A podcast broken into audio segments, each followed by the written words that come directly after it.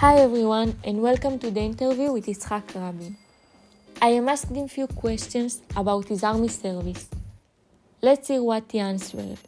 The first question was What is your motive to be a prime minister from the head of the army with a military career? His answer was I try to change the things that annoy me from a more influential place and help on a larger scale. The second question was How did you felt on the first comment post? His answer was It was very stressful to know that big part of success it's up to you. But because I knew the area and gained the experience, it made it more easy. Thank you for the listening.